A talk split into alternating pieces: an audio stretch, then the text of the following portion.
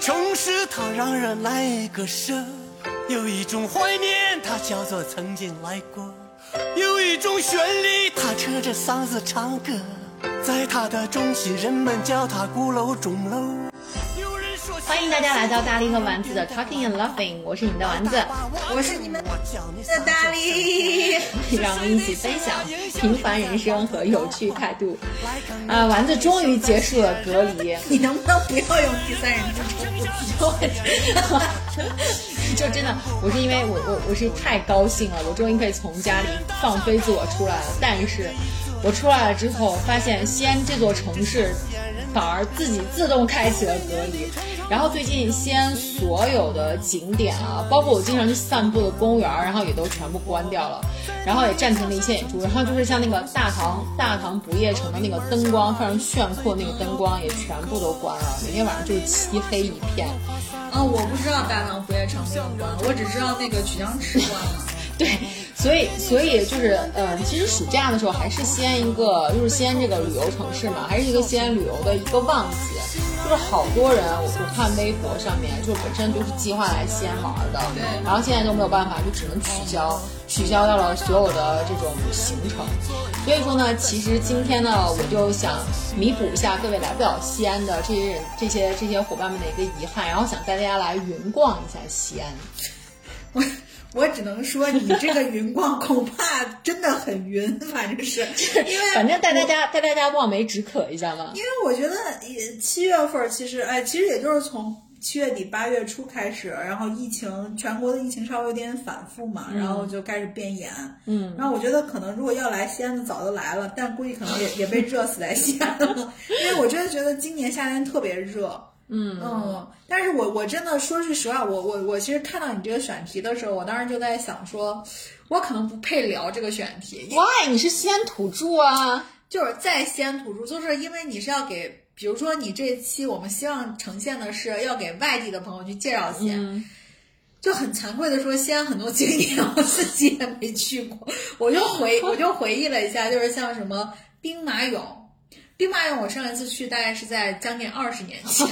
就是我上大学做做志愿者的时候，最后你还去大，你还去兵马俑做过志愿者？呃，对，我们是学校搞一个什么活动，嗯，就是是中国共青团还是什么的一个活动，然后去到兵马俑，然后那会儿去兵马俑也不是说是去做什么导游或者是什么，那会儿去兵马俑就是去给兵马俑做一个什么。志愿的东西就是就反正就是全班就组织就去了，嗯，然后那你想我上大学那就是十几年十几快二十年前了，对吧？你又暴露年龄。然后呢，你说那个去钟楼，我想想到就钟楼嘛，嗯，钟楼我上一次去大概可能是在小学吧，就我记得特别清楚。你是说上钟楼是吧？上钟楼对上钟楼 对。然后，因为你就著名的，我觉得可能外地人特别知道西安的点，也就是像说起来兵马俑、钟楼、大雁塔这些。还好这样的，我那我们先这样的，我们就是呃，你你你先说出，如果要是你要推荐给外地朋友的话，你说一个 top three 的景点，就是给大家一个参考。你能不能别乱晃？那个嘴离话筒的远近会决定它声音的大小，所以请定点。好的。对，嗯。呃，Top Three 的，我我我其实是有几个想推荐的地方的。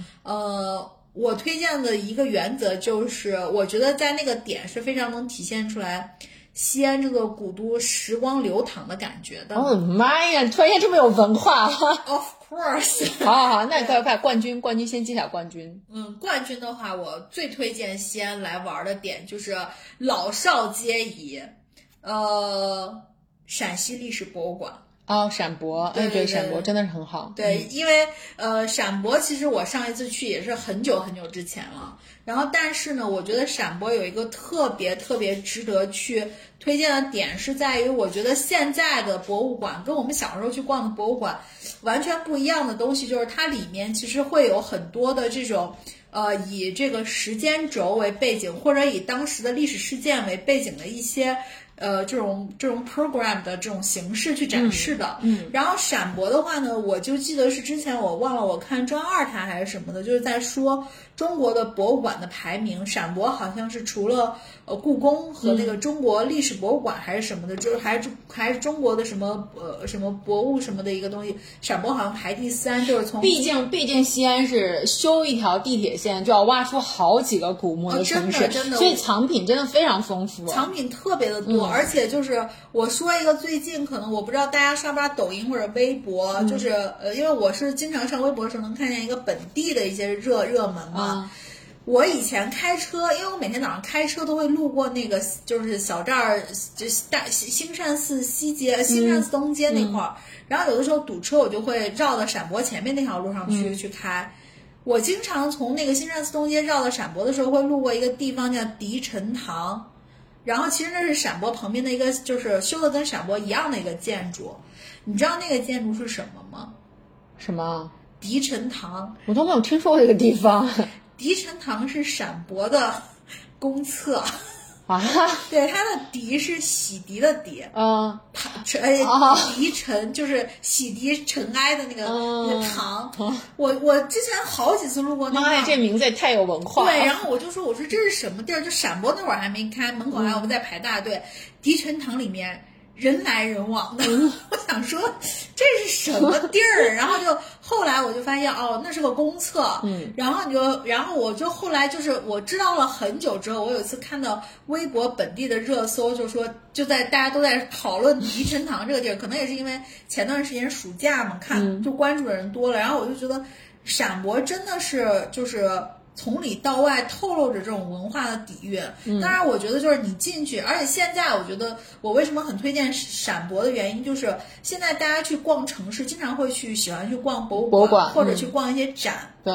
西安的话，我真的可能不觉得它是一个逛展特别好的地方，嗯但是陕博里面会有很多的展。对。就是会有很多时期性的展或者一些虚拟的展什么的。我觉得第一个就是，呃，闪博现在是可以通过线上，它的官网你都可以去看，嗯，就是它是可以直接去买一些就是中文或英文的这种导导游的这种讲解的，嗯，就很多东西你可以自己边看边听，里面也会有一些小故事，嗯。其次就是。呃，陕博里面的那个文物，除了大家可能特别知道西安的，比如说盛唐时期的一些唐朝的，你包括从这个就是就是像西岐、西周那会儿开始，特别早的一些就是这种青铜器啊或者货币啊什么这些东西，其实陕博都有。对我是觉得说你可以从一个陕博。可能把它当成一个呃小小的缩影，能看到整个中国一个古代发展的这么一个一个一个一个变迁的情对况，。其实我是觉得，就是大家开始爱上博物馆，嗯其实就是从现在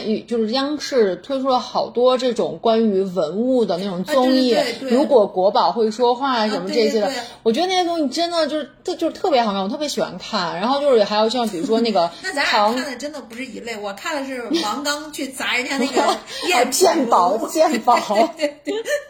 然后就是，如果国宝会说话里面，他每次就是大概五分钟的时间，他就会介绍一个国宝。我那段时间就是集中看省博里面的所有国宝，然后就真的是每个国宝，就是大家一定要去看，就听听听那个故事，听那个背后的故事，然后听他去讲。就是因为我记得有一个，就是就有有一个有一个王冠，但是具体叫什么王冠我忘记了。其实那个王冠非常的小，但是他讲的时候，他就会把每一个他那个精雕细做的，就是雕的那个图案，然后那个纹饰，当时是代表什么样的呃是是它是什么主人是什么样的一个历史，就是他的一个阶级和地位，然后呢就是当时代表什么样的工艺，然后就把那个背后的故事讲得特别清楚，然后你就会觉得哇，古代人真太厉害了。所以你就听，就是之前我看那个鉴宝的时候，包括有的时候就是看一些就是，呃，就是 UP 主或者是一些视频，就在讲那个就是那些玩古董的人，嗯，人就经常会说一句话，就古代人，不管是中国的还是这个欧美的这些古代的人。美没有美啊，美国没有那么长历史，就欧洲和中国像这种古代的贵族，人家生活那是个真讲究，嗯，就是真的是人家就是那种每一个生活的细节，人家很追求美感。很追求美感，很追求这种品质。对。然后你就会发现说，你你自己再去看的时候，我觉得就是说，你可以去了解一些小故事。我觉得就是，所以人家就说博物馆啊，肯定不是去一次，对。就是你可以每次来，你都每次去感受一下，因为现在这种博物馆，我我真的觉得。迪士尼的票都能卖到这么贵，其实博物馆竟然免费，对博物馆其实你就只是预约嘛。对然后我觉得就是说这个这个就哪怕是花一些钱，我觉得都该花。对，然后我跟我给大家说一个 tips，因为因为其实省博的话，它票特别难预约，基本上每次的话就只要一放出来，然后就是提前一个礼拜一放票，所有的就全部都秒杀完了一。天进五千嘛，对嗯，然后就是给大家说一个 tips，就是因为它那个省博有的时候会有那个，就是有那个不定时，就像你刚才说的不定时展览。对然后那个展览的话，其实是收费的，但是也很便宜，三十五十这种的。对对对对然后呢，就是如果你要实在预约不到那个当天的免费游览的票的话，你可以就是买一个这种付费展览的票。对然后买了之后，然后就可以进去看了。对对对，我觉得反正我我自己是 top three 的话，我会先推荐省博，嗯，然后因为你后面还会聊一些陕西的吃的嘛，但是我就现在先给大家一个 tips，就是省博对面那条翠华路上简直了，就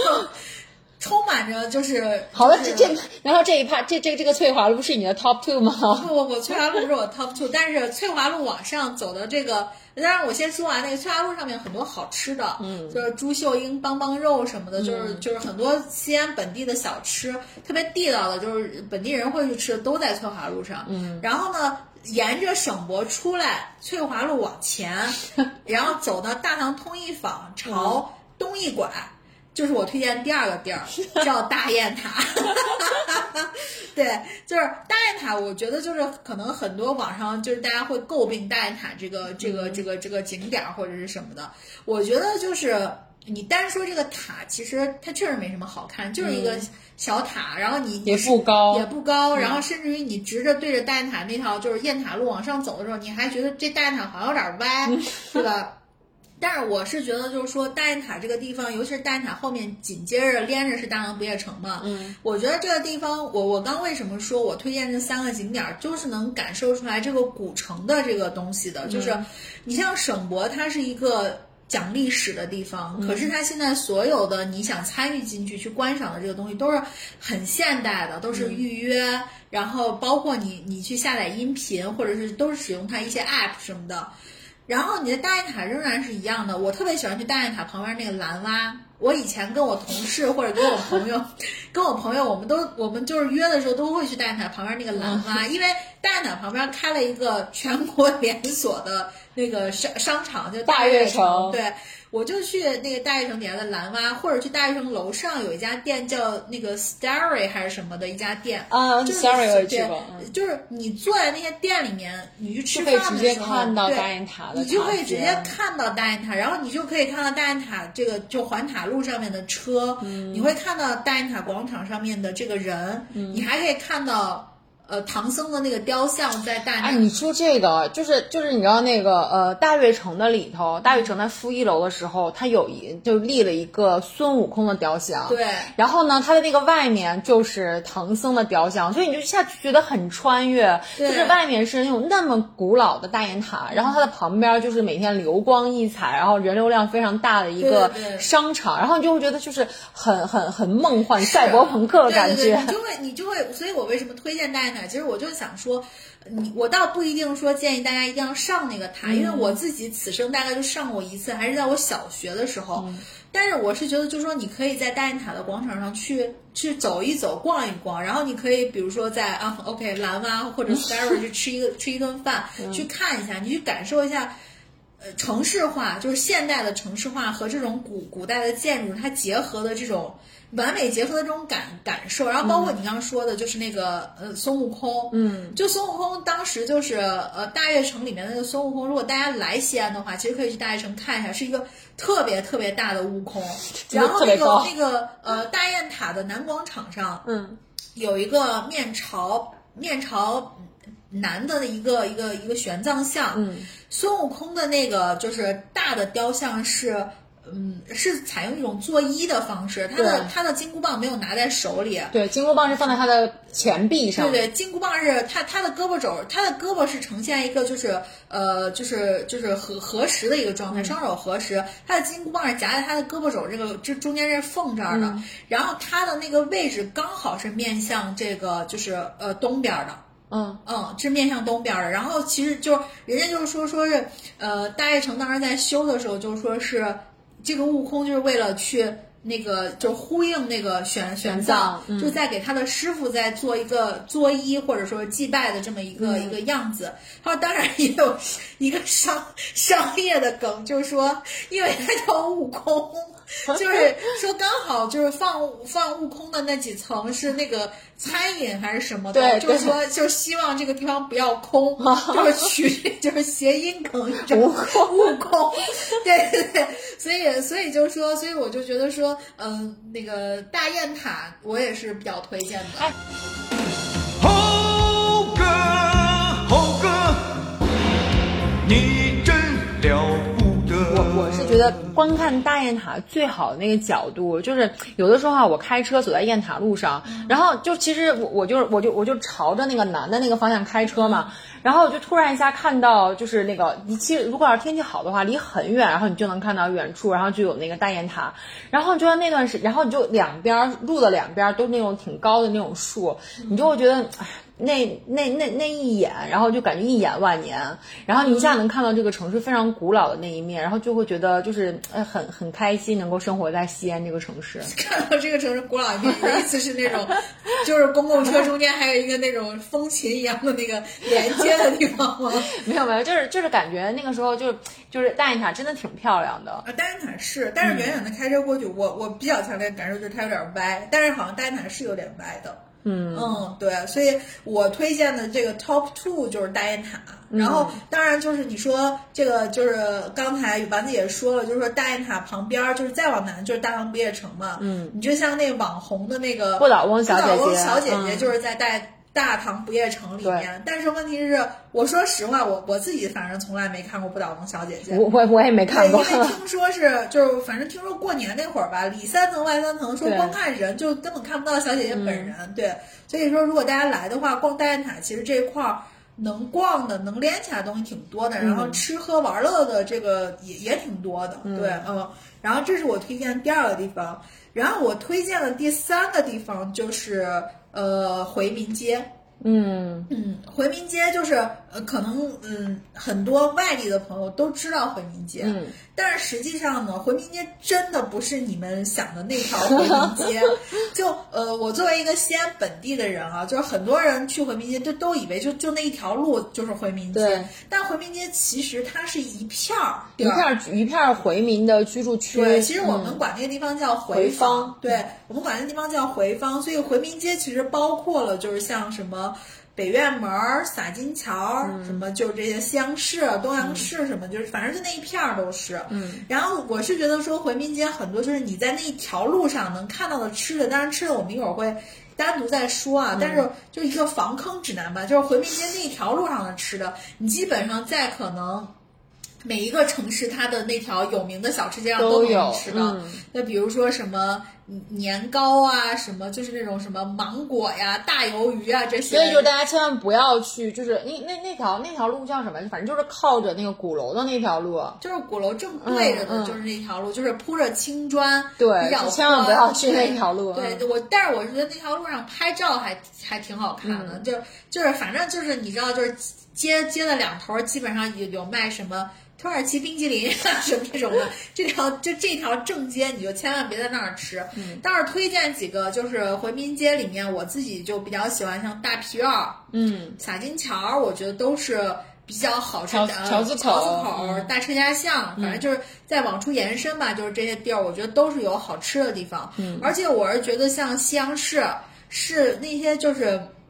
偏僻的背角小巷，你是可以去逛逛的，因为那里面其实现在都还住着人。对然后完了以后呢，你包括像那个化学巷里面，还有就是呃西安的一个最大的那个清真寺，嗯啊、我觉得都可以去逛一下。然后呃，你包括像这个西洋市里面的很多小巷，它会卖一些东西嘛，对，鼻烟壶呀什么的，当然都是一些就是小的工艺品或者是是是这种小玩意儿。但是我觉得就是当成伴手礼，其实其实很有其实很有生活气息，非常有生活气嗯息，然后还让你会觉得说，哦，我在西安，我就是这种这种感受。当然，你可能走的时候，尤其是夏天，你可能一直鼻子里面会有一股这个 腥臊味儿，因为那里面就很多牛羊嘛，嗯，对吧？你就像大皮院儿，为什么叫大皮院儿？就是因为他以前就是卖那种就是皮革啊、丝绸的这种，西洋市也是因为说是是嗯就是杀牛宰羊的一个一个一个市场，所以就叫西洋市。所以你就会发现像像来回民街这种地方啊，我就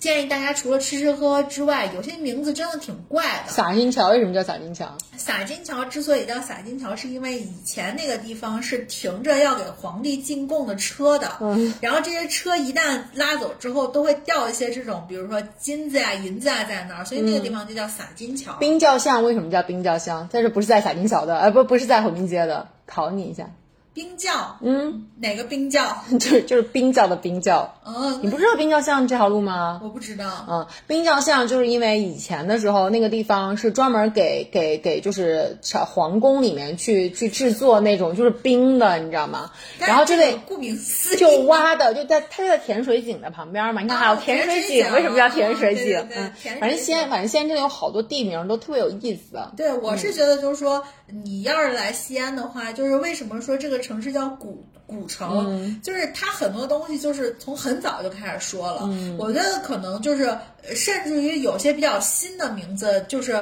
也都能追溯到可能像清朝这会儿的历史。你就像那个北院嘛，嗯，北院和南院，你知道是哪两个院吗？是是哪个院的北院，还是是哪个院的南院？不知道，就是北院门是我是果然是西安土著。不是，是因为我有的时候看怪名字我会查，然后你一查吧，就有人会懂这，就串出来一串儿。就说北院门就是现在的这个这个就是就是以前就你现在到北院门哪块儿是北院门？就是现在西安市政府在的那个地方，就是那条最坑游客的回民街正对着的那个地方，不是西安市那政府？现在是莲湖区政府，对，嗯，现在是莲湖莲湖区政府，就是但是以前是西安市政府嘛，那、那个地方就叫北院，嗯，然后现在就是回民街这边儿好像就叫南院，嗯，那会儿是慈禧逃亡，从北京逃到西安。慈禧就没看上南院，因为南院以前是那种什么陕甘巡抚、总督府，嗯，他就没看上南院，他就看上北院了。就就是当时那条路就把这南边儿叫南院儿，北边儿叫北院慈禧就说我要住北院儿，住北院儿之后，人家就一直会觉得那个地方是有这个慈禧住过的，就是有龙气的，哦所以后来西安市政府也就在那儿就就落址了，哦所以就那个地方就叫北院门儿，是因为那个、那那块儿地方就是北院的那个门儿就在那儿，对。但然后南院门儿就在这南边儿的这块儿，所以就就起的是这个名字。对，然后西安还有一个书院门儿啊，书院门然后书院门儿的话，我觉得特别好。顾名思义，就是书院门儿就是以前卖画儿的地方，它现在也卖画，现在也是卖画笔墨纸砚这对对种的对，卖一嗯些这种笔墨纸砚啊，一些这种画儿啊，什么，嗯，可能有点类似于像北京的潘家园儿，就那种就卖古董吗？我不知我道。不知道，但是好像是这种。然后完了以后，所以就是说，西安的名字，其实大家如果来的话，也可以就是，如果尤其是那种带小朋友或者什么，嗯或者说男生带着自己的女朋友来的话，就是我觉得就是都可以作为这个过程中互动的一个小的情趣去提前查阅一下啊。嗯，当然也可以留言问我，我们也可以去做这个查阅的工作。对 对，所以这是我比较推。那当然，回民街除了这些有趣的地地方以外，就是吃的。最重要当然是吃好吃的啦，对，大家千万不要错过回民街，而且很多好而吃的。且回民街我要再重点提示一下，回民街所在地方是西安的西大街，西大街真的凑齐了非常多西安的高端夜店，就就晚上其实也有很多现代的这种玩乐的设置，尤其是去夜店前。呃，从夜店出来喝多了或者什么，去吃一个什么酸辣汤呀，然后那个炒豆芽呀什么的，我觉得都是非常好的一种选择。所以回民街是我第三个推荐的就是地方，然后你也可以就是，所以我刚刚也说了，我这三个景，我这现在推荐的三个景点儿，统一的一个特点就是真的都让你有一种一眼万年的感觉，就是你能感受到现代和古代的一些交融。对，嗯好，那呃，那我我来跟大家推荐一下我的就是心目中的 top three 吧。嗯，然后我的第一个的话就是你刚才说到了兵马俑，我觉得兵马俑真的来了一定要去看一下。，OK，就是就是，其实我我以前我一直都觉得我没有去过兵马俑，但是我妈一直警告我说你怎么没去过？把你抱在我怀里的时候，明明带你去看过，所以大家知道我完全没有印象。那个时候我可能就还是一个还是一个婴儿的时候，我就已经去我就已经去沾过兵马俑的这个气气氛。我们俩还在兵马俑合过影，大姐。我们在那是华清池好吗那那时候也去了兵马俑。就？Really？在我们小的时候，当然丸子的这个就记忆，这个我已经诟病了好几期了，他的 记忆是有问题的。然后反正反正在我的印象中，就是我妈也跟我说，我我还我还就是带着尿布的时候，然后去过一次，然后所以说我就其实一想说，那我一定要再去看一下，所以我就去年的时候在我们公司团建，然后我们就一起去了这个兵马俑。哇，我跟你说，那个兵马俑就是跟你可能跟你在二十年前去的时候已经完全不一样。它现在真的修的就是整个的，就就是无论是从交通，还是从停车，还是从那个那个整个那个景区的修建的配套设施来说，它都非常的完善。嗯，然后现在就是嗯、那个嗯。而且进到里面的话，我记得以前最小的时候其实是只有一个坑，只有一个兵马俑坑。它现在的俩它现在的话，反正就是已经有三个了。哦，我记得就是一，我记得是有俩它已经。有兵马俑，现在是目前一共有三个兵马俑的俑坑，而且就是其实我们很多很很多友友们可能在就是一些一些电视上面啊，一些宣传片上面其实是看到过兵马俑的那个俑坑的那个全景的，但是当你真的就是站在那个坑前的时候。然后你就会有一种真的就是有有一种很震撼的那种感觉，就是在你的面前有那么多的兵马俑，有多少？你数了吗？我没有数，但是但是但是我肯定是数不清的，就一眼我是数不清的。特别多吗？它其实三个坑的话，应该是一共有八千多个。我去，对对，然后其实一号坑的话，8000多个一号坑是最大的，但是但是八千多它只是就是就是就是大概估算的，因为它为了保护兵马俑，它没有完全的就是挖出来。嗯，那上面有玻璃吗？还是就是只真真的是能看见底下的？它是能，真的就是完全能看到底下的。嗯，是有底儿吗？还是没顶？有玻璃吗？那万一有人往下扔东西呢？现在我们的游客都非常的文明，没有人往底下扔东西。然后它也也对，然后我跟他道歉。然后，但其实那个那个兵马俑的一号俑坑，当时是因为是好像是应该是兵马俑是呃很早就被挖掘出来的嘛。特，别早，对嗯，然后那个时候的就是但是但是那个时候的，就是我们保护保保护文物，我觉得做的还是很好的，就是它那个俑坑的那个整个的建筑，就是还是保持着那个年代的那个建筑。但是那个年代它在修那个坑呢，这就已经考虑到了，就是这些保护兵马俑，它就要有恒，就是有恒温，要有通风，然后还要有一定的就是那个，它又不能见很多的阳光，所以它那个那个那个棚子，还有那个那个就是呃它的窗户设计的，它都是非常的讲究的。然后我在讲说，回到我们俑本身啊，就是我当时站在那个是彩色的吗？不是彩色的，哦，它其实刚刚开始是有彩俑吗？刚挖出来的时候是彩色的，但是因为很我们的就是现在目前人类的这种考古学的技术还没有办法去保护它，所以一一开采出来，它就整个全部都被风化掉了。然后就是我们印象中看到的那种就是一个颜色的那个兵马俑，但是其实的话，它确实是一开始是彩色的，所以说也是为了保护它，就是很多的兵马俑都没有开采出来。但是它开采出来，我们能看到的已经很多了。然后呢？就是那个兵马俑，你就可以看到它每一个兵马俑，它都是跟真人等身大小的，就是完全是一一样，就是仿到真人的那个等比例，然后有做的那种，像人形立牌一样那种。但我不是听说就是。兵马俑的俑其实大小会比现在的人的体格要稍微小一点。对，就是嗯那个时候的秦对人，对那个时候的秦人。秦人的那个样子，而且每一个兵马俑我仔细看，我真的每一个兵马俑它的就是长相呀或者什么的，其实都是不一样的，是直接就能看到，还可以直接可以看到，直接可以看到，用望远镜什么的？没有没有那么远，是直接可以看到的。哦，这么近呢？对，而且他会他会把几个兵马俑拿出来，就是稍微放在靠近观众的那个走廊的那个地不是方。滴溜在那儿吧？不是不是不是，就是单独摆在那儿，然后呢，就是让就离那你稍微近一些，然后会有一些就是讲解啊、指示牌啊什么的，然后专门给你看它的那些细节。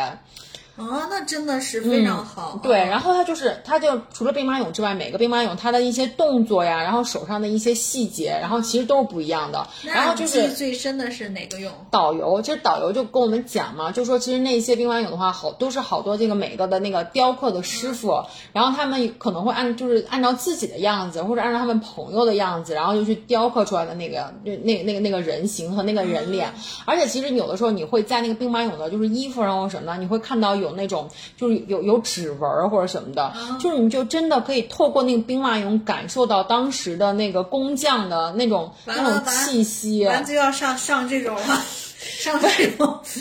不是，就就就真的就是就是你看完那个之后，你就觉得真的是很震撼，所以说就强烈推荐大家一定要去看一下。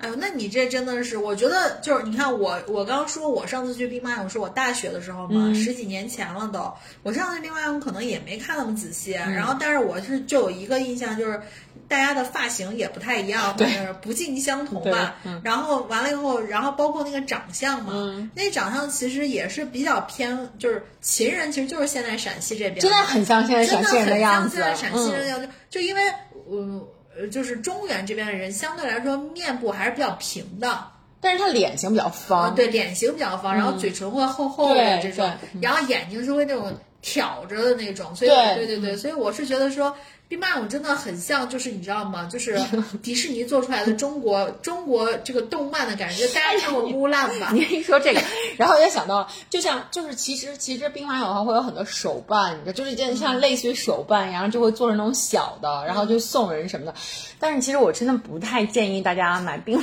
买兵马俑送人。不是你你这话说的，我跟你说我要更正一下，因为我自己是手办迷，那个根本就不叫手办，就是我跟你说，我刚就想说的是这个。我十几年前去兵马俑的时候，唯一有一个印象就是我闲的无聊，我在等车，就是我们班出来了嘛，准备回学校的时候，闲着等车，然后周围就很多妇女。拎着包，里面就是拿那个你知道编织袋那种网兜，一兜兜上那么四五个小兵马俑，就是可能也是比较粗制滥造的，还有金银做的这种包着纸的这种，他又会跟你说这一包就几块钱，我就卖给你，这都是给游客买卖的嘛。当当当时可能也是旅游市场不是那么规范，因为我记得我们大学那会儿去的时候，兵马俑他们那个灵通那边正在整改，就是以前过去可能会有这种黑车，然后宰客什么，但是现在都是非常正。现在真的都已经非常正规了。现在非常正规，然后完了以后，我就觉得说是你包括像刚说的陕博，包括现在的兵马俑博物院，然后这些的，大家现在都在做自己的文创，对，和这个真手办啊。我说的不是那个门口卖多少钱一包的那个，就真的手办。但是我觉得现在这种文创和手办，包括我昨天早上我看新闻，人家就说现在这种。呃，呼专家呼吁是整个中国的很多这种，比如博物馆什么的，就联合起来一块儿去做，因为你开发 IP 什么的，是需要一些专业的人才，包括需要一些商业的这个干预的。所以现在即即使是这样，我都觉得兵马俑和这个陕博的这个手办，现在目前做的还都不错。当然，可能没有像。故宫什么的那些做的那么高级，对对对对，我我的意思是说，就是因为其实就是我之前有有一导游朋友，然后就来跟我讲，就是其实很多人就是很因为看完兵马俑之后非常喜欢兵马俑，就一定要买一个兵马俑本人回家，就跟买星球大战的白兵似的。不是，就但是问题是问题是大家想一下，兵马俑是什么？它是陪葬品，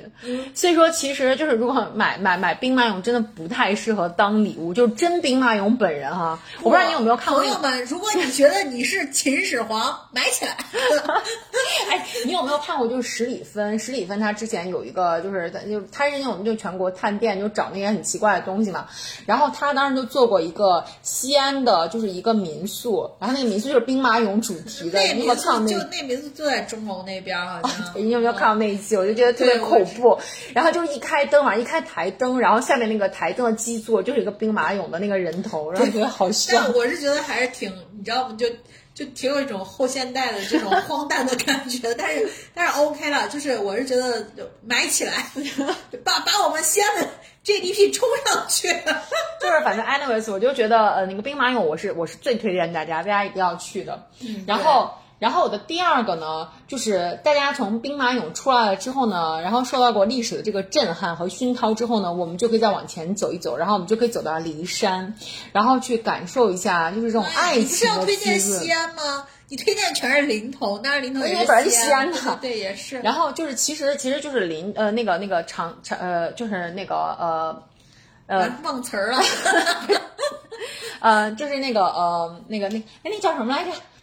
叫华清池啊，华清池，对对，华清池，华清池呢，就其实我推荐的并不是华清池本人，而是我推荐的是，千万不要告诉我你推荐是那家酒店，是华清池晚上的一个表演，就是《长恨歌》，然后咱俩就是一起去看了《长恨歌》嘛，然后就是其实其实其实我跟大力，呃，我们俩就是虽虽然就在西安已经生活很多年了，但是我们竟然都没有去看过《长恨歌》。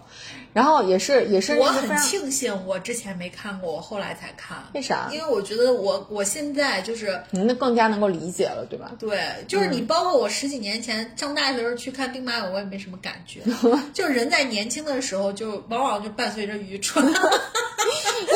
然后反正反正我我就跟我跟大力我们一起去看那个长恨歌的表演。那个长恨歌呢，它其实是个大型实景演出，然后它的背景呢就是骊山，然后它的前面呢就是华清池的，就是一个一一个景一个景观，就是一个水池。你想想看，它就会在那个映照的那个水池的那个就是有有反光的那个那那个倒影，然后呢就有很多的演艺人员，大概我我今天得有两三百人的那个演艺人员，对对对然后就一起在就是以那个呃杨贵妃和唐玄宗的爱情故事，然后就作为整个这这个故事线，然后来去进行的一个演出。哇！我当时看了那个演出之后，我就觉得，就是包括到现在已经过去挺久的了，我都觉得它是中国的这个在大型我看过的大型实景演出中呢，目前来说就是就是还是我心中的冠军，我觉得非常的震撼。我就记得是，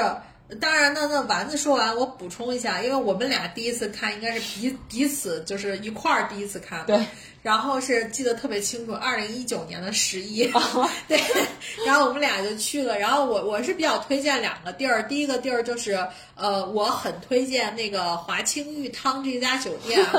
对，是因为那个十一是因为我刚好跟老黄吵架嘛，然后完了以后我就我就跟丸子说，我说走。咱们去享受一下，然后就是要要去泡那种就是有私汤的这种这种这种温泉，然后刚好你订那个酒店的票，他就会带着那个华清池的这个票，然后还会送你那个那个就是那个长恨歌的那个票不。送好吗？是就是有优惠可以啊，有打折，有有优惠可以买，然后他那个酒店就直接是开在这个华清池里面的，然后你就可以直接进，就反复进，因为华清池和骊山是连着的。所以就说你如果住这个酒店的话，你可以比如说我白天的时候去逛逛园子，然后到到晚上的时候看个长恨歌，然后第二天早上起来我去泡个温泉，然后我再爬个骊山什么的都不要忘了还有还有临潼的大盘鸡非常好吃。对，这个等会儿再让我们先说景点儿，然后就是去去去去去做这样的一个行程的安排，然后呃。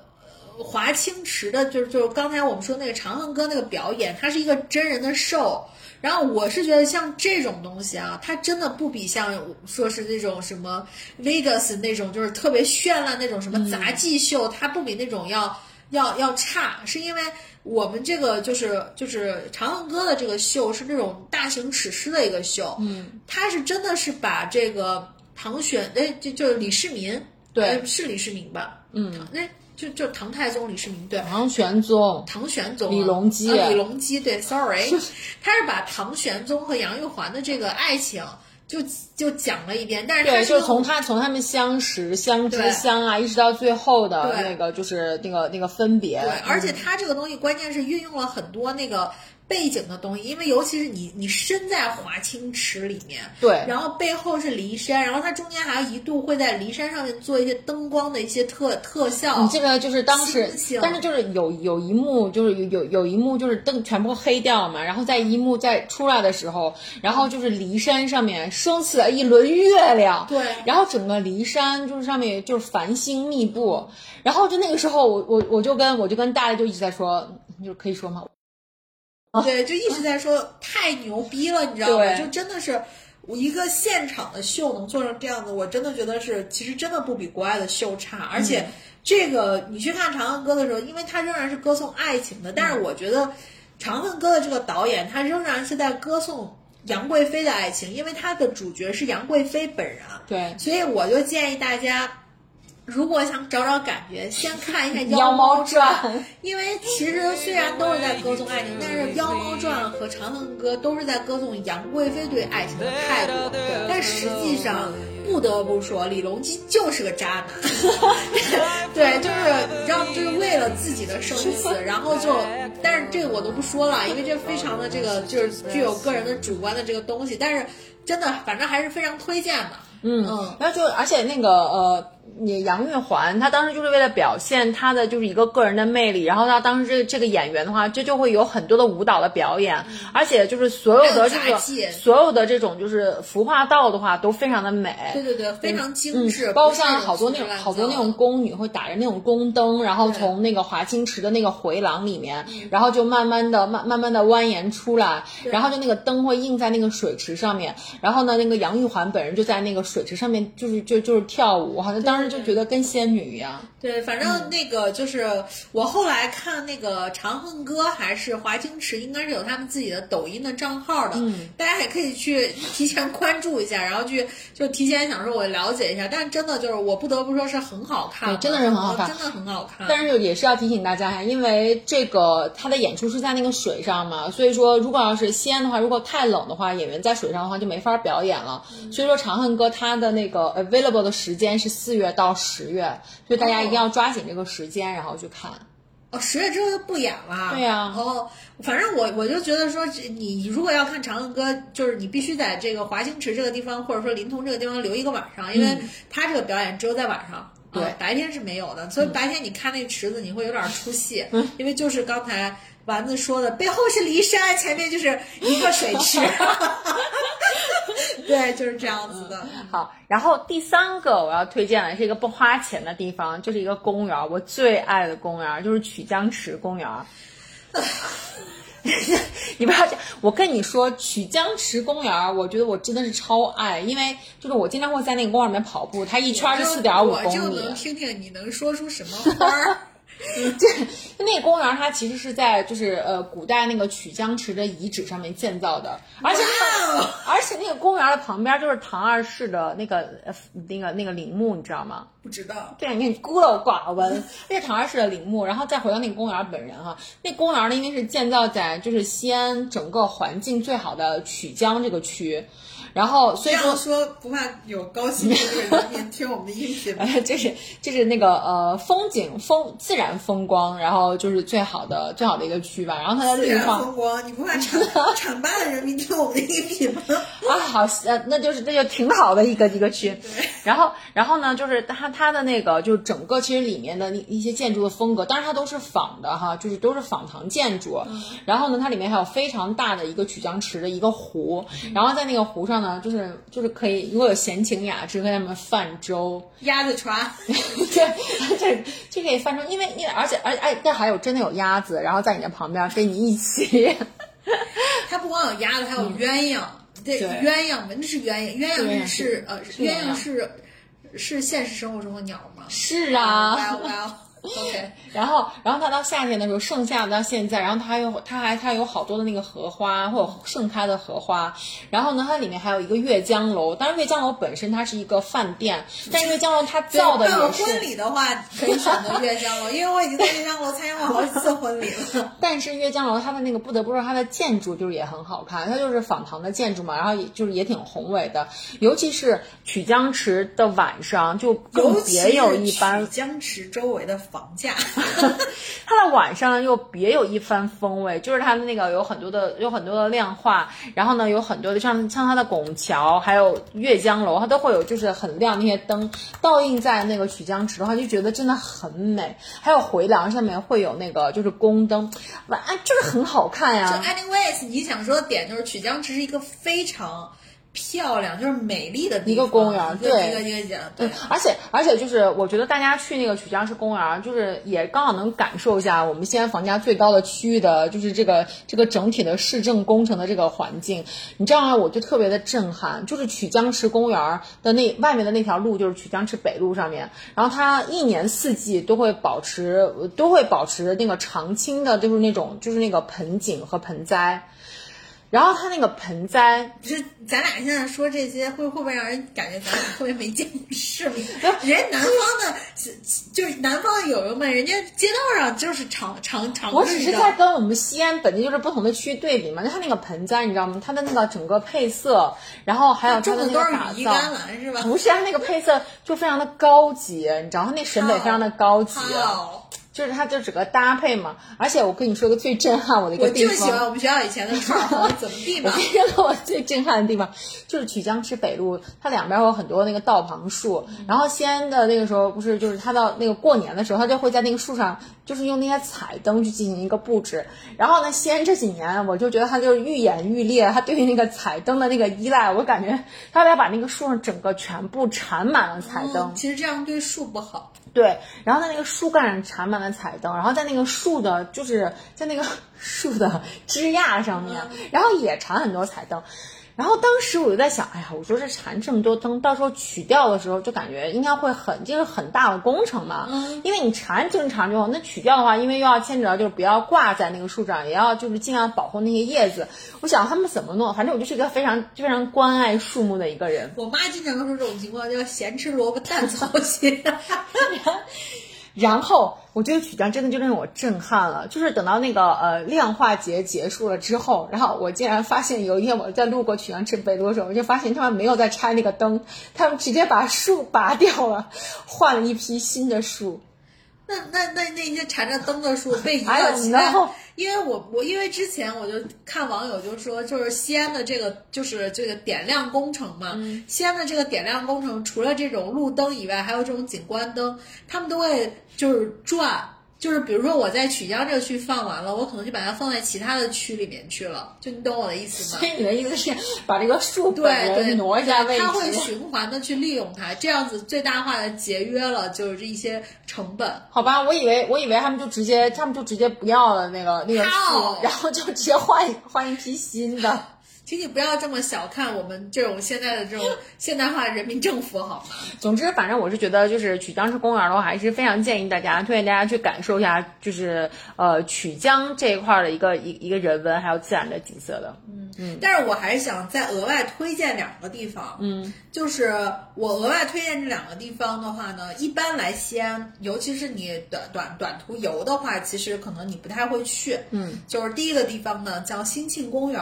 嗯，兴庆公园这个地方，可能西安本地的小孩都都知道，因为新晋公园是真的是从小伴随我长大的一个公园，新公园最近好像又重新开了，呃，重新开了，因为它这个迎接这个全运会嘛，它又做了一个升级和改造。新庆公园呢，就是其实，呃，我不我不知道大家有没有看过，有一个电视剧叫做《长安十二时辰》。嗯，哦，对，其实《长安十二时辰》你可以看到，就是它里面也有那个，它不是很多坊嘛，嗯，其中就有一个叫兴庆坊，嗯，兴庆坊就是就是就那会儿的兴，就是唐在唐代的时候，就确实有兴庆坊这个地方。兴庆坊就是现在西安公园的兴庆公园的这个地方，然后兴庆公园是在呃西安最好的这个呃高校，就是西安交大对面儿。对然后呢，兴庆公园的话，我今天来录这一期的时候，我还专门查了一下，兴庆公园原来是从一九五几五七年就有了。嗯，然后其实说兴庆公园里面的那个石头大象，就咱俩小时候去滑的那个，都已经六十岁了。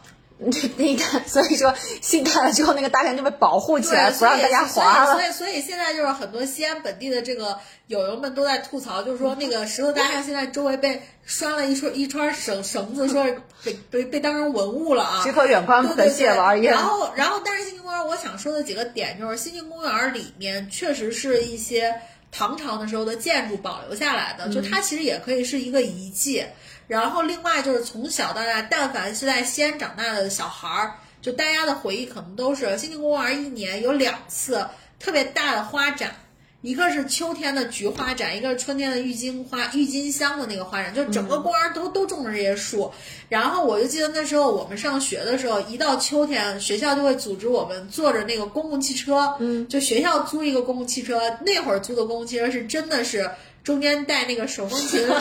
拉环儿的那种，然后然后坐着公共汽车，大家挤到那个新庆公园去。然后我就记得那会儿。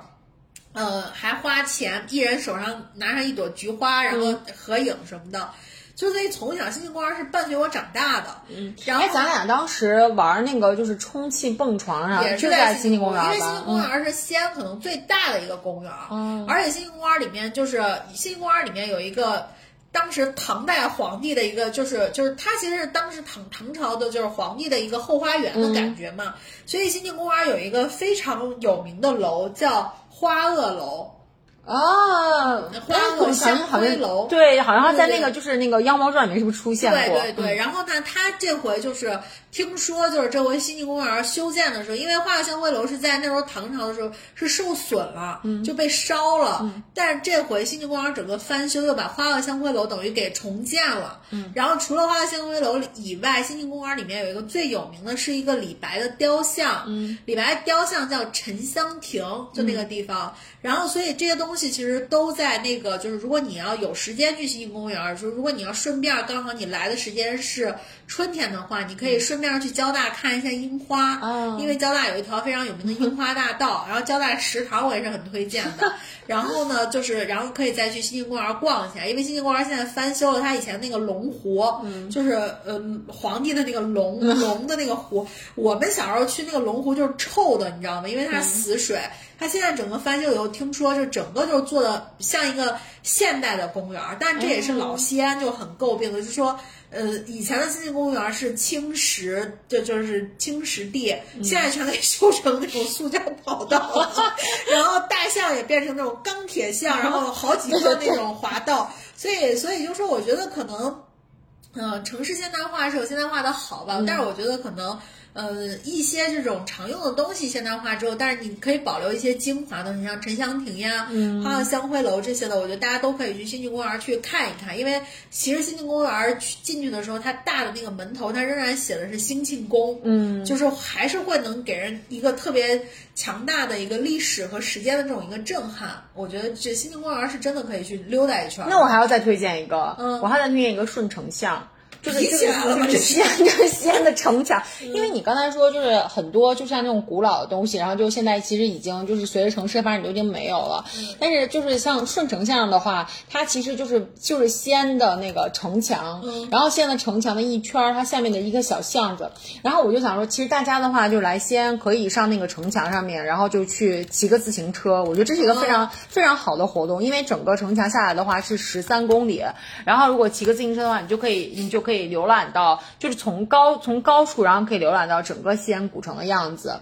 而且西安的那个城墙的话，是真的是古代留下来的城墙。城墙应该我觉得很多人会去，因为好像城墙是很多旅行社的那个路线里面的打卡。嗯，但是如果你喜欢跑步的话，可以去参加西安的那个城墙马拉松。对对对对然后就那个城墙的下面，我就想说，就是大家去骑完骑完自行车的话，然后就还可以在那个顺城巷溜达一下，因为顺城巷的话，其实也是西安现在呃年轻人其实会经常会去夜生活的地方。然后这个旁边呢，也是有很多非常有情调的那些小馆子，都是在你可以鸟看到城墙的那些位置。然后呢，他开的一些各种各样的一个餐厅，然后呢也是非常的文艺的一些地方，然后我觉得也挺推荐大家去的。嗯，反正城墙我是很推荐，包括城墙底下那一圈儿，嗯我觉得都都都挺好的。然后那个呃，最后我再推荐一个，我刚说两，我我因为我刚说我推荐俩地儿，我最后一个再说一个地方是，我觉得来西安的，如果你自驾的话，我其实很推荐你去的。就是我觉得这个当然也不是属于西安的一个专属的东西，秦岭。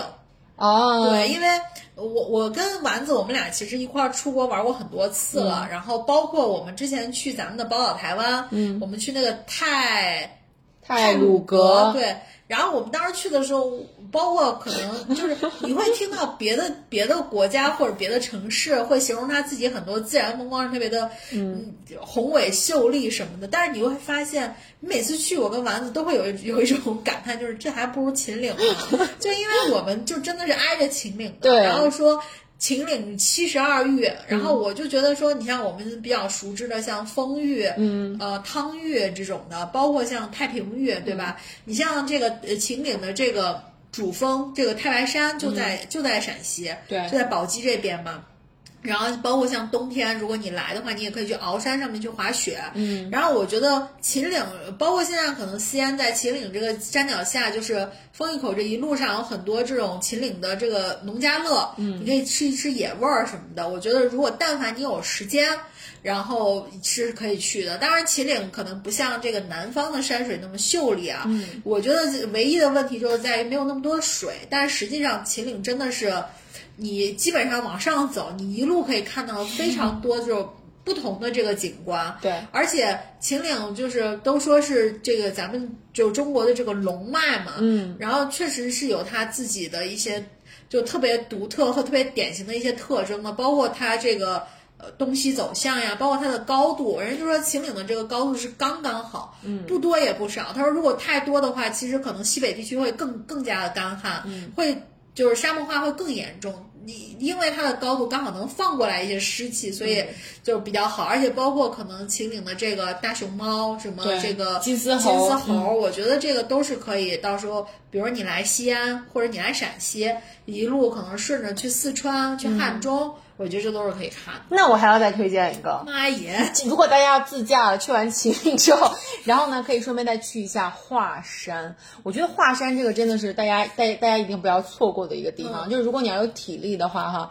因为华山的话，就是就我想我想像我们这代人的话，就是经常看的那个《华山论剑》，就是看金庸的这种武侠小说就出来，其实会是会对那个华山这个地方还是会有一些情节的。呃，抛去这个情节不说，然后华山本人真的是非常秀丽。我对华山真的是，我是我作为一个西安土著，我自己反正是没上过华山。我去过，就是华山的话，就是当时，但但是其实我当时的话，就因为因为因为比较小，然后当时也不是也不是说是，就是华山其实去爬的时候，最好的一个时间的一个 timing 是你晚上凌晨就开始爬华山。因为有这么一种说法，就是因为太险了，然后你晚上黑灯瞎火的，你也看不到下面，然后说这个时候对恐高的人群比较友好，然后你就闭着眼睛就能上去，然后呢爬到山顶的时候刚刚好，然后到时间看日出，然后说这个时候是一个非常好的 timing，然后可以租臭的军大衣，然后那个时候呢，我是我我我是那个什么现在还有坐臭的军大衣吗？我我不知道，因为我也没有看日出。我们是坐那个缆车上去的，然后是白天。然后呢，坐缆车上去之后，我跟你说，不要以为就很轻松，因为华山一共有五个峰，中西东西南北中。然后呢，我们坐坐缆车坐到那儿，坐到了中峰之后，然后就腿儿着去了东西南北，然后这几个峰，真的超级累，特别累。你到底是推荐还是想劝退？但是但是很值得呀，就是大家因为就是华山它的那个。就那个样子，因为我也去过像张家界，就是这种地方哈，就是这种这种山，现在不要去，现在不要去哦。就是像张家界那种哈，它其实就是非常非常就是就是秀美的那样子，然后它就是它就是一个峰一个峰就是那样子的。但是华山它不一样，因为华山我觉得可能也是因为它太高了，它就整个那个岩壁它是白色的，就是它不是说它不是说就是有好多的那种树木什么那种的，它就是纯粹白色的，因为它也非常的陡峭。然后你就看是你就从山上往下看的话，你就会觉得更加两股战战，更别说就是那个非常著名的鹞子翻身，还有那个长空栈道，这真的是勇敢者的游戏。就是你从那个要那个那个长空栈道，就是非常窄的，就是一个一一个一个小路，然后你从一头走到另外一头。当然，其实安全性是有保障了。然后就是只要大家只要大家不要不要不要就是就是那个就是遵循那个景区的指南，然后就这样走的话，其实安全性的话都是完全就是很 OK 的。反正我对华山唯一的印象就是，我听说但凡华就是爬华山是真的爬的，就是要四四肢就是同时对对对对对，然后是要是要拉着那种铁链子，然后不是大往上爬家想。的那种走栈道呀、上楼梯啊什么，可不是哦。对，就是所以说喜欢刺激的这种户外活动的小伙伴们，就一定不要错过华山。所以，其实，在西安，很多的小朋友们会在自己高考结束的那一年，就是去爬一下华山。但是我已经错过了，然后我也完全不渴望，所以我想说，呃，如果你们去华山，就希望他们多带点吃的吧。嗯，那好，那如果说就是呃，让你让你给就是给给那个外地的小伙伴们排个雷，就是你最不推荐的景点有没有？没有，我爱西安。对，我觉得都挺好的，就是因为我自己，就我跟你说，我我一开始就跟你说，我说我感觉我不配录这一期，因为我自己没去过好多地儿，所以我我觉得就是我能我能去的，肯定是我自己就是觉得是 OK 的，我没有去过不太 OK 的地儿。嗯，那那那我有一个就是有一个地方就是永兴坊，哦，摔碗酒那个地儿，对对对因为我我都没去过，你没去过？我没去过嗯，对我我之前我在摔碗酒火之前，其实我去过一次，然后就是其实就是这个地方呢，就是因为摔完酒之后，就是所有的外地人外地的游客都要会来，这个相当于它变成一个网红地，然后要去打卡。然后呢，嗯，但是很多人都以为就是永永兴坊的话是一个就是美食聚集地，然后大家就会抱着很高的热情来，然后后来就发现，就是很多人说，哎呀，就是觉得吃完之后就觉得西安小吃也就这样啊，不好吃啊什么的。其实呢，是因为永兴坊它其实是一个非常年轻的一个景点。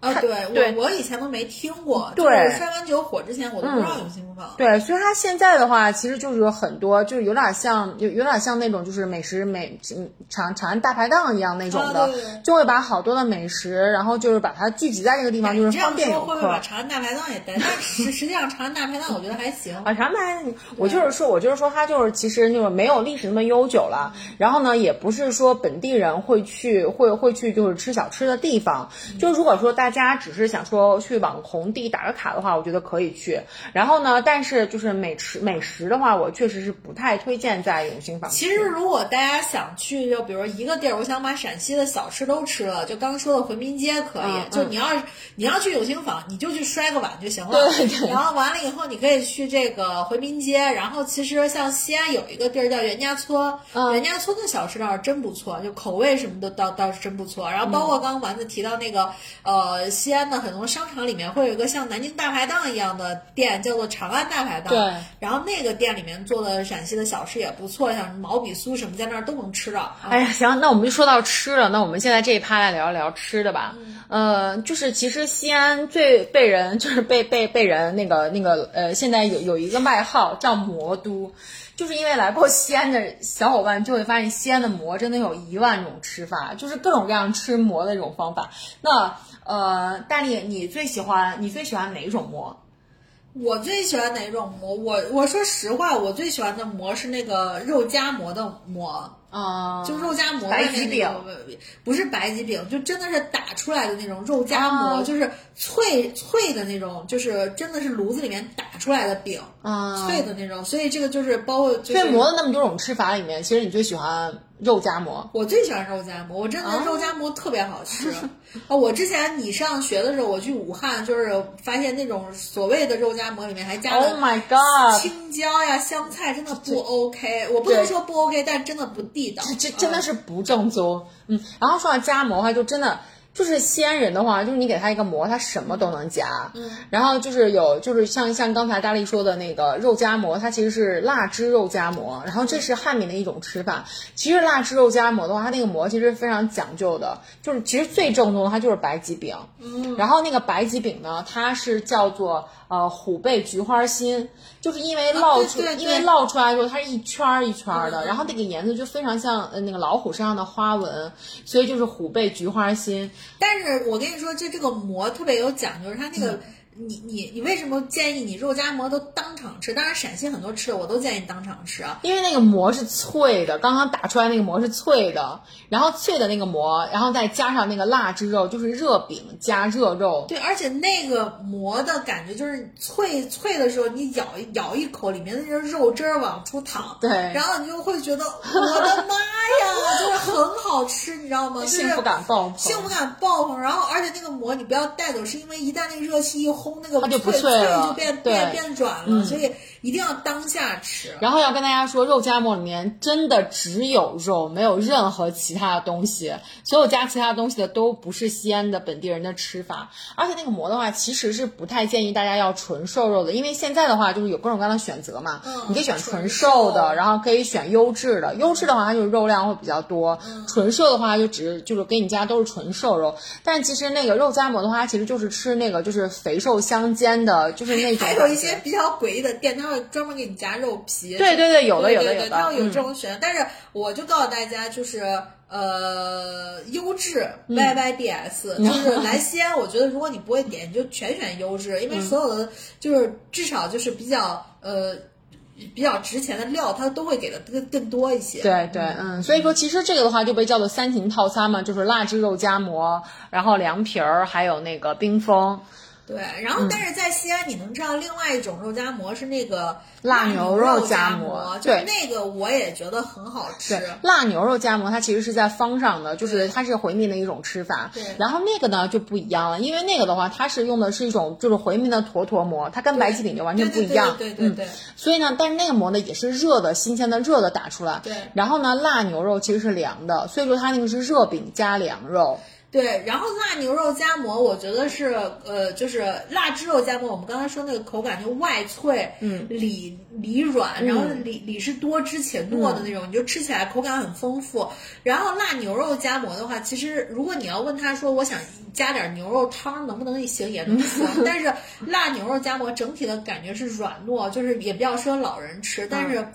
啊、我现在都要流口水，真的特别好吃。就是我真的觉得夹馍真的是在西安，真的 包括早餐都会有一个非常大的品类叫菜夹馍，我觉得也是很好吃，反正是。嗯，然后还有就是，其实，在方上的话也有一个非常大家都会去打卡的一个点，就是那个菜蛋夹馍，你吃过吗？呃，我吃过菜、老金家嗯对对对对菜蛋对夹馍，对。那菜单夹馍也是，你你夹的那个馍，真的感觉馍都要吐了，就那个馍就已经成你，然后就是感觉那个饺子已经快接接近九十度了。对对然后那个的话，大家可以根据自己的就是自己的喜好，然后它其实里面就是有那个蛋黄，嗯然后可以就是可以根据自己的喜好可以选，然后要要几个蛋黄，对然后最多是加七个蛋黄，对对对对，然后里面还会加玫瑰咸菜，然后就真的是很好吃，就反正就是口感很丰富，然后就基本上一个馍，一般就是像这种胃口比较小的女孩，基本上就就饱了。对对对基本上是这样的，是。嗯，好，然后呢，我们就说完夹馍，然后就还有一还有一大类就是泡馍，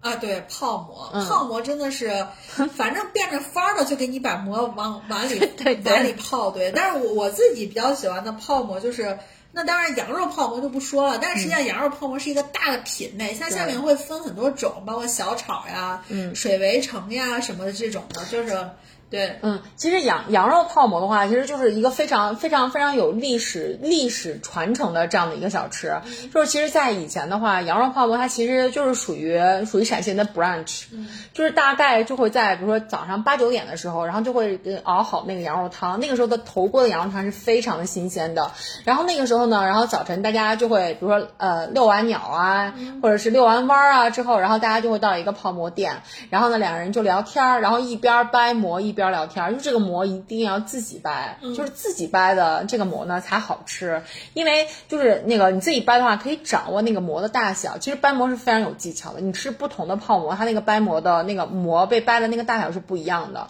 你你你吃羊肉泡馍的时候，就一定要拍成蝇头大小的那个那个那个那个馍，这样的话才是最能够吸附那个汤汁儿的。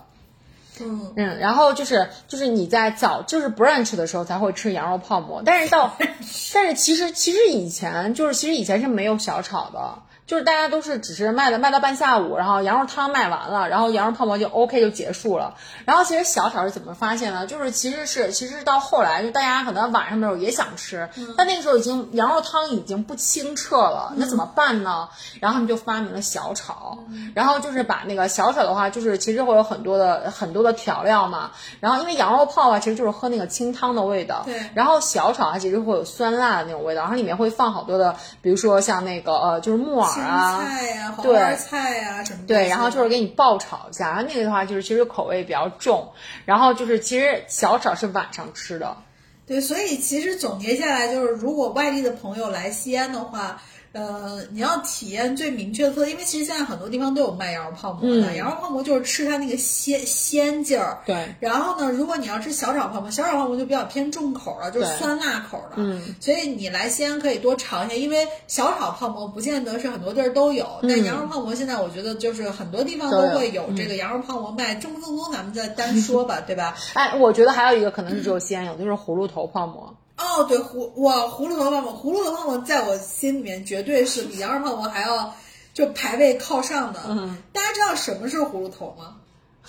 我觉得叫葫芦头应该也就只有陕西才会这么叫吧。对，葫芦头就是、就是大肠头，对，就是葫芦头里面，你像羊肉泡馍里面它是用羊肉羊汤的，葫芦头里面它就是用的是那个大肠。对，大肠把羊肉给替换了，然后就葫芦头泡馍。但是我跟你说，葫芦头泡馍就是它有一种奇特的，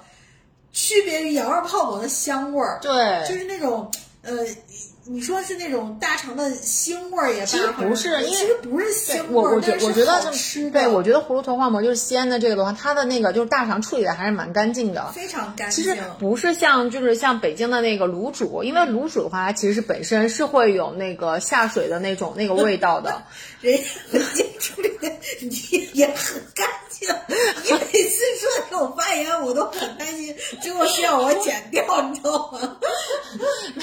这阵就是反反正就是就是西安的这个葫芦头泡馍的话，它就是真的就是那个那个大肠它是处理的很干净的，然后就会有就是就是很好吃。然后在除了它在葫芦头里头，它还会就是可以当做小菜，就叫梆梆肉。哎，对，那邦邦肉就是就是说白了熏过的熏熏嗯熏大肠，它会有果木的那种香味儿，我觉得好好吃啊！反正就是就是听起来都是那种大爷吃的东西，但是我就告诉你，如果你来自北方，嗯你基本上你会发现那些下水做的东西，嗯，绝对都好吃，嗯对，没有不好吃的东西，对吧？然后我我就想说，就是关于这个胡萝卜泡馍一个知识点，你知道大肠哪边是里面，哪边是外面吗？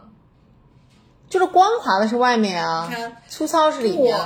光滑的是内壁，光滑的是内壁，也就是说你吃的时候那肠子是里外是过来的反过来的。就人家都说什么呃是呃大肠里面的油洗得很干净，嗯不是洗得很干净，油的那面是外面。就是你吃的外面那层光的，那才是大肠的里面。而且很奇怪啊，难道那个猪不需要就是褶皱肠子的肠道的褶皱，然后去帮它消它是化吗？褶皱的呀，它是褶皱，只不过就是那层油其实是包裹在外面，并不是里面，就你懂吗？哦明白了所以，所以，所以，就我们吃到的其实是被洗过、翻过来的那个肠，哦嗯对吧？这这我还是 这我还是看那个小贝饿了，就是那个美食博哦主，但那个美食博主我也很推荐啊，就是一个西安女娃，嗯然后太能吃了，每次看她吃的好香，啥都能用三口吃完的对女子。对嗯对对，嗯。好，然后呢，除了这个泡馍之外，就是还还有一些其他的泡馍。其实我是发现西安人不管吃什么，可能到最后收尾的时候都说：“哎呀，泡点馍吧。”就这这也这也说明，就是说，呃，还是有一个历史的原因，可能以前那个时候就对吃不饱大家以吃想要饱为、嗯为目的嘛。对那。，但但其实我觉得那个泡馍也是就是别有一番风味。但是长安十二时辰不是也火了一个泡馍吗？嗯水盆儿，哎，水盆真的很好吃。水盆儿，水盆儿，我是觉得就是说。你看，像在西安这种以主食为主的城市里面，嗯水盆儿是特别适合减脂的，因为水盆儿真的不需要说你掰好馍给它炒一下，对然后水盆儿就是给你一碗就是清汤清汤羊然后里面有肉里面有肉，然后有粉丝，然后给你单给一个这种月月牙饼，你想泡就泡，不想想泡你就干吃，嗯或者你也可以说我不要，对吧？所以我觉得这个东西就还是挺好。但是其实西安的水盆儿并不是最好，就是最最地道的水盆儿。西安最好的渭水盆南儿，澄城县。啊，对对对，就是就是也是渭南那边儿吧，对，一个叫澄城的地方，然后就是，呃，那个水盆其实其实他们的口味略有差异，就略有差异嗯对对那我觉得对现在也还不错了。啊，那当然那，你要说西安是不是和上海比起来，西安的水盆儿更好？那一定是的，对吧？嗯所以我觉得就是就是水盆儿这块儿，我我自己也是挺爱吃的。嗯，然后你看，就是像早晨的时候吃油茶麻花，然后吃到最后的时候也会再泡，也也会就再泡点馍，哎然后吃肉丸胡辣汤，然后也得要泡点馍。哎，对，胡辣汤，西安的这个胡辣汤跟河南那个胡辣汤不太一样，对西安应该提醒大家就是回民的胡辣汤，就是就是，其实这两个字都不一样，就是西安的那个肉丸胡辣汤，它是那个就是迷糊、迷迷糊糊的那个糊，然后呢，那个呃河南那个胡辣汤是胡椒的胡，嗯。所以说其实它从字就不太一样，而且就是里面的配料也不同，就是河南的那个胡辣汤，它里面呢会放那个呃就是豆腐皮儿。海带。对海带这种东西，但是但是西安的胡辣汤里面就绝对没有，西安的胡辣汤放肉丸儿。啊，对，就是你喝你一喝你就能喝出来差别，味儿、味型其实还是挺不一样的。嗯对但是就是看起来都是那种粘粘稠粘稠的感觉，但嗯是、呃，确实西安这边吃胡辣汤就也是要泡饼的。对对，当然如果大家觉得对西安的美食特别有有有兴趣的话，也可以留言跟我们说，就是嗯你们想吃什么，我们也可以做一个本地人比较个性的推荐。嗯嗯，嗯好呀。然后呃，我们刚才说的这些都是主食吧？那小吃呢？小吃你有没有你有没有就是觉得大家一定不能错过的？小吃，我觉得西安小吃太多了。小吃我倒不觉得说是一定不能错过的某一家小吃，我只能推荐一些品种类，那你就推荐品类啊。我觉得推荐品类的话，我觉得第一个就是呃熏肉大饼 算不算小吃？哦，熏肉大饼，我知道这个东西就是你介绍给我的，嗯而且而且就是吃法就是非常的豪横，因为我记得你曾经跟我说过，我跟你说熏肉大饼一定要一口吃掉，不然的话它的它的那个味道就完全不一样，你就享受不到。熏熏肉大饼我真的觉得很好，我不知道别的地方有没嗯有，但是熏肉大饼真的是非常好吃。但是我现在没见过了，因为我记得小的时候好像是你们学校门口有一家。不不不，熏肉大饼以前是出现在西安的夜市上的一道小吃。啊，对对，就是就是一一种主食吧，嗯。然后它就是把那个饼面饼拿油炸过之后，把熏肉卷进去，熏肉和葱还有就是甜酱卷进去，然后切成一小段儿一小段儿的，就有点类似于然后一定要夜市然后一定要一就是紫菜包饭那种，对，然后一定要一口吃，是因为里面都是碎肉，嗯。就是如果你不一口吃的话，那个肉就掉的哪儿都是。然后你也不能吃到，比如葱的这种味型出来，所以反正我记得当时快要撑死我了，就是一口塞进去。但是熏肉大饼真的是好吃，嗯对，然后包括我，我也很推荐，如果大家哎，我推荐的都是夜市上的，我我 我我也很推荐大家来西安吃一个东西叫米线，就西安的米线，就是当然那米线当然哪儿哪儿都有啊，但是、啊但是西安的米线真的不一样。西安的米线跟包括像什么爱吃粉儿、爱吃米线的地方，像湖南呀、湖北呀，包括云南什么的，那个味儿型都不一样。西安的米线非常的西北，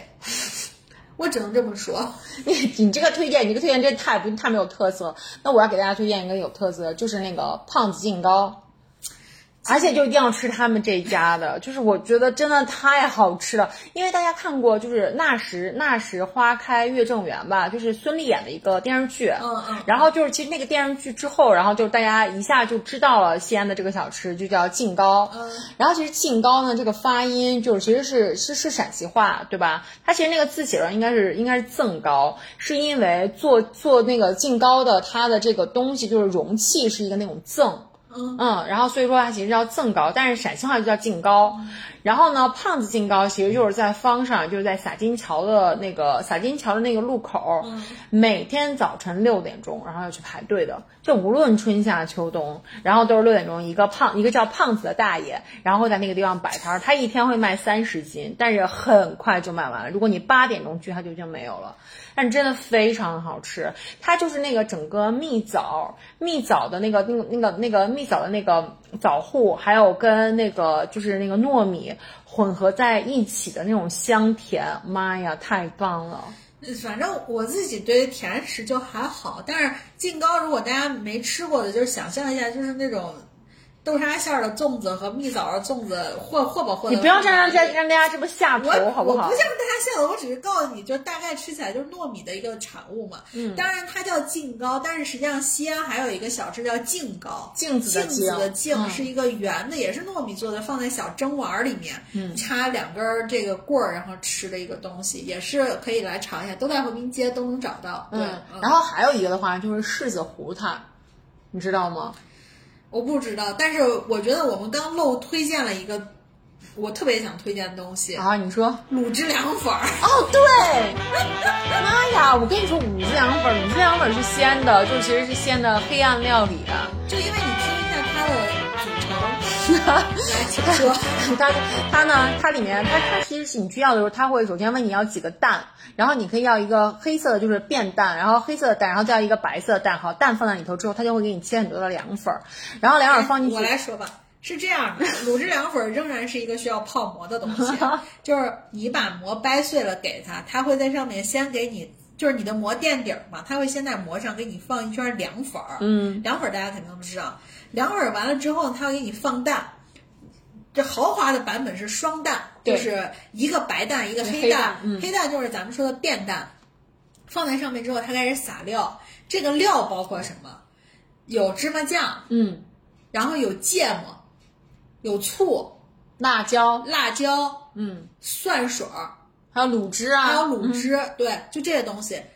然后卤汁凉粉儿是我大概在二十五六岁的时候，二十四五岁的时候吃不了的一个东西。就我会觉得好难吃。我当时带你去吃的时候，你都不吃啊，然后是我我是我自己一个人端着碗在呼呼呼吃。对对对，然后丸子那时候吃呢，就是他健身，然后他跟我说他能吃这个，当然他他吃的版本是里面不要馍的，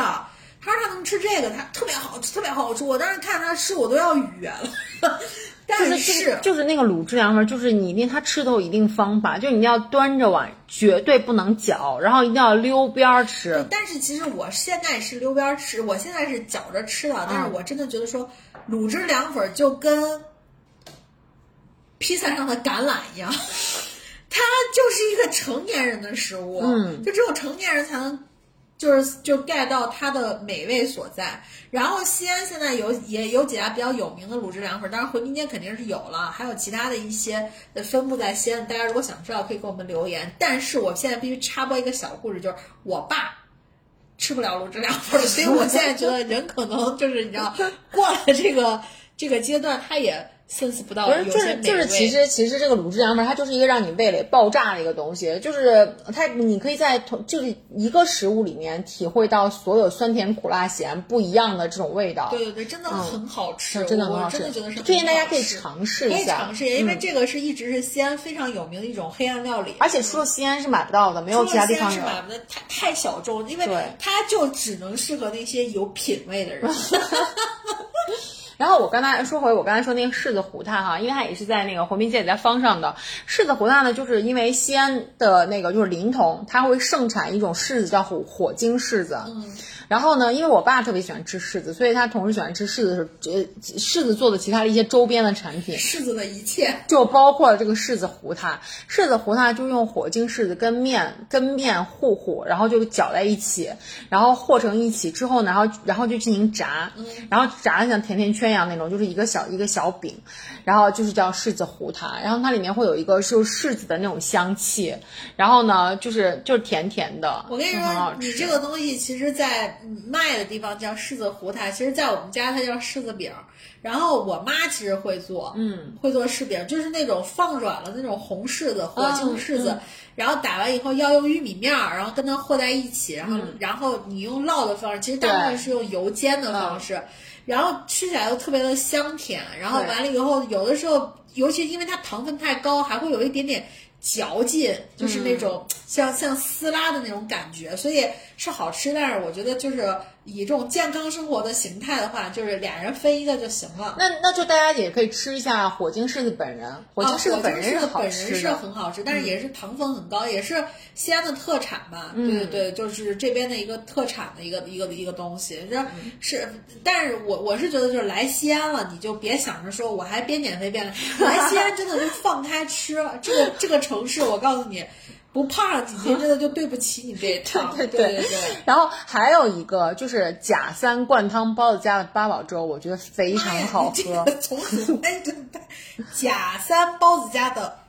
罐装八宝粥，哦，八宝粥，八宝粥哦，你哦你喝过吗？我吃过贾三包子，但是我嗯，他们家的八宝粥真真包子也很好吃的，但是八宝粥是真的是很棒。就是方上的那个东西，它其实有共同的特点，就是它其实用料非常的足。嗯就是可能价格会稍微可能会稍微贵一些，但是它其实真东西是真的品质非常的好。然后呢，那个那个那个八宝粥，它里面就会放好多东西，果仁儿，然后就是那个呃葡萄干儿。然后还有其他七七八八的好多东西，然后你就会觉得，而且它那个是是是黄桂粥，然后你吃一吃一口的话，就觉得就就整个人非常的幸福的感觉。